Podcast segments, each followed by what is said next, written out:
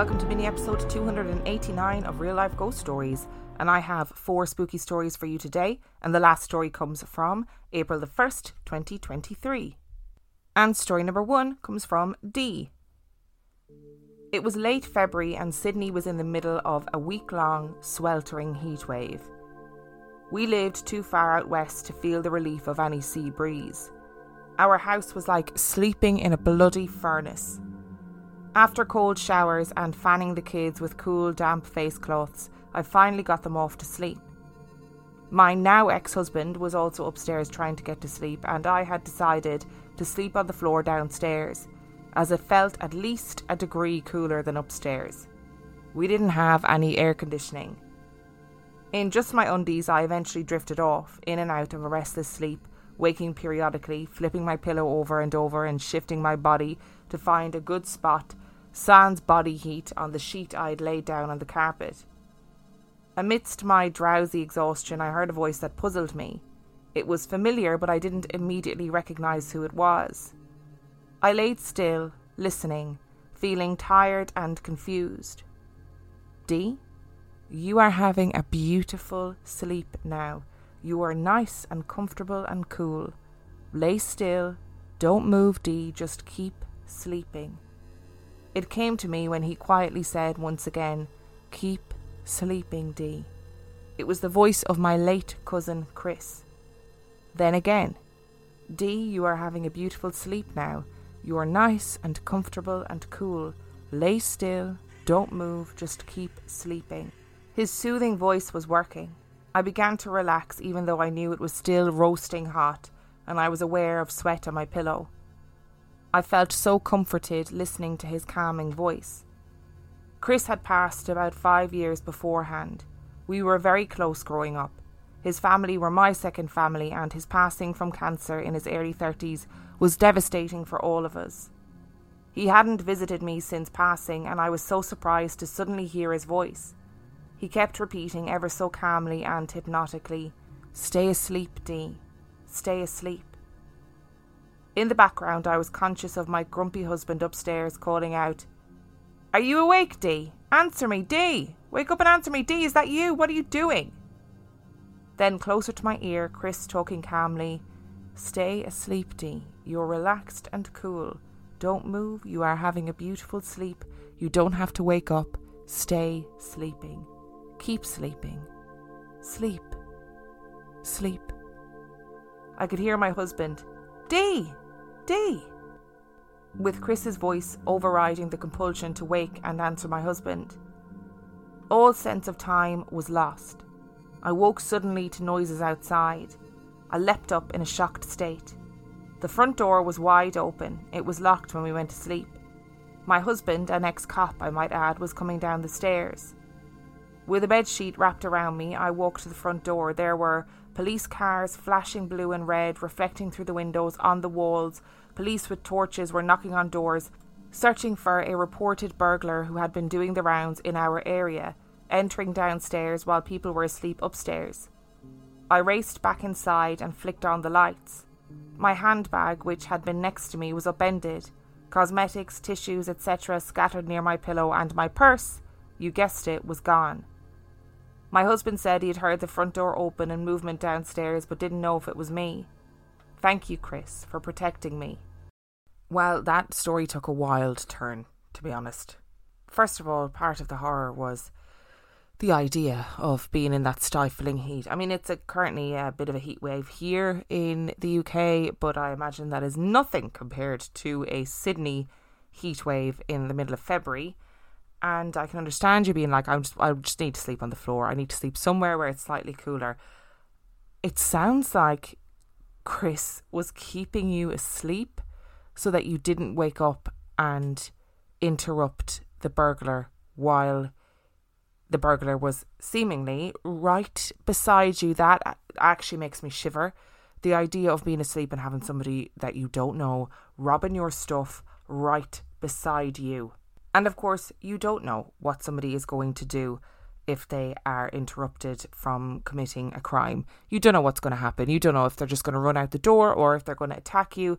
But thank goodness for Chris keeping you safe And I think that sometimes the people that we love, the people in our lives, they just sort of they come back to look after us when we need it most.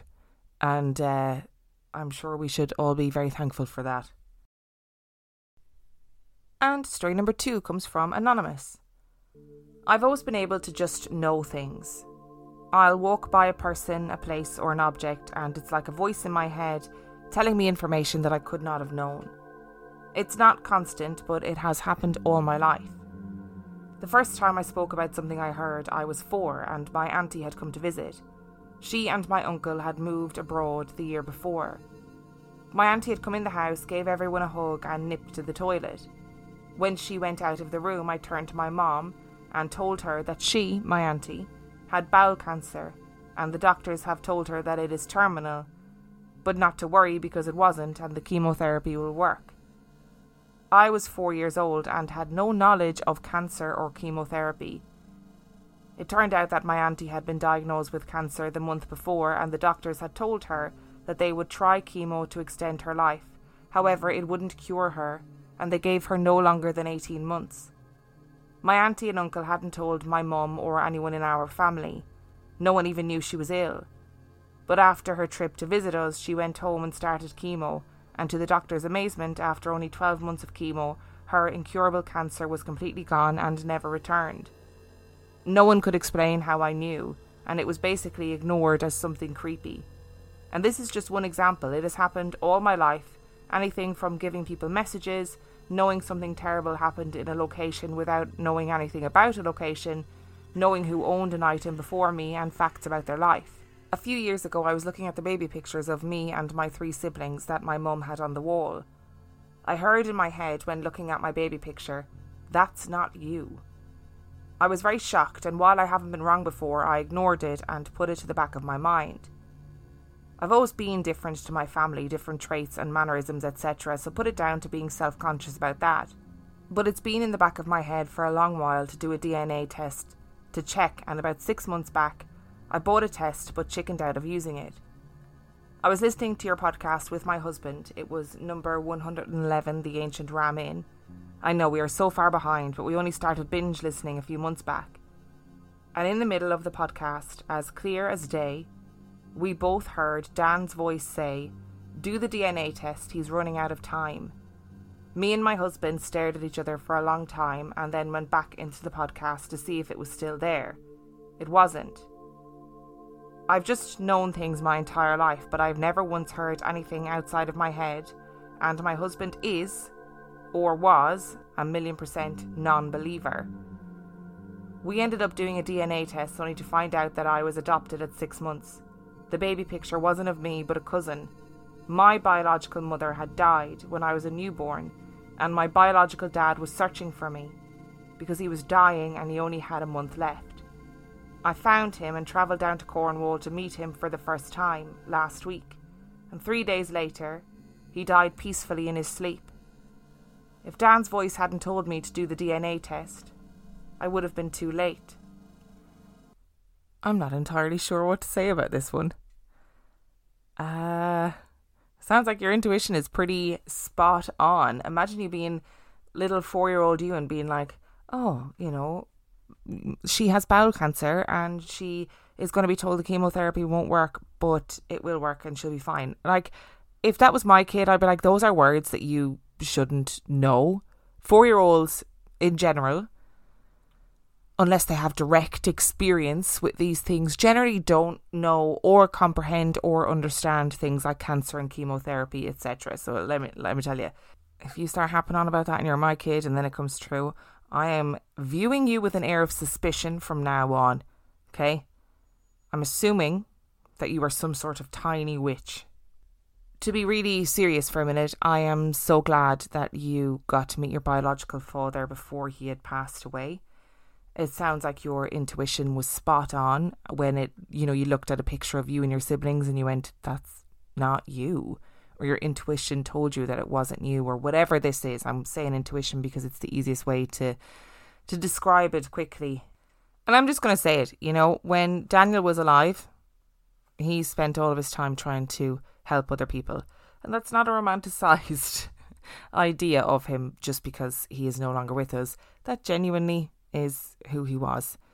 So if in death he's spending his time helping other people, I'm I'm not remotely surprised.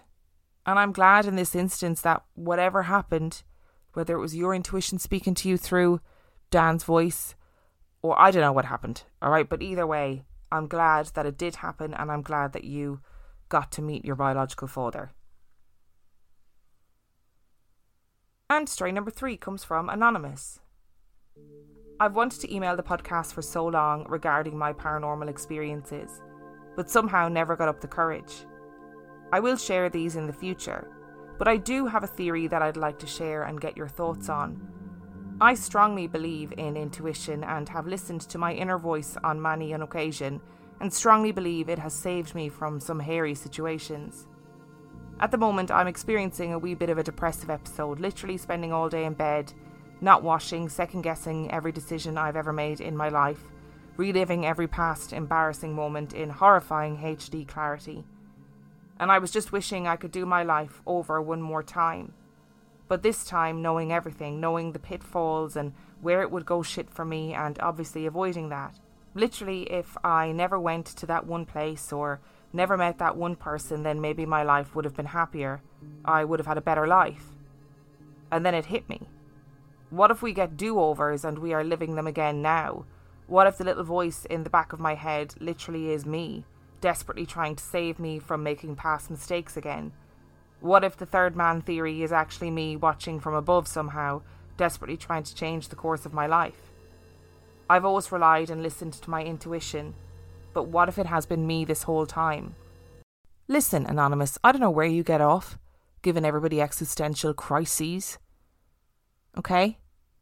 But but keep your theories to yourself because we all just want to stumble along not knowing. No, I'm joking, obviously. Firstly, Anonymous, I'm very sorry that you're going through a depressive episode. Dear God, it is hard.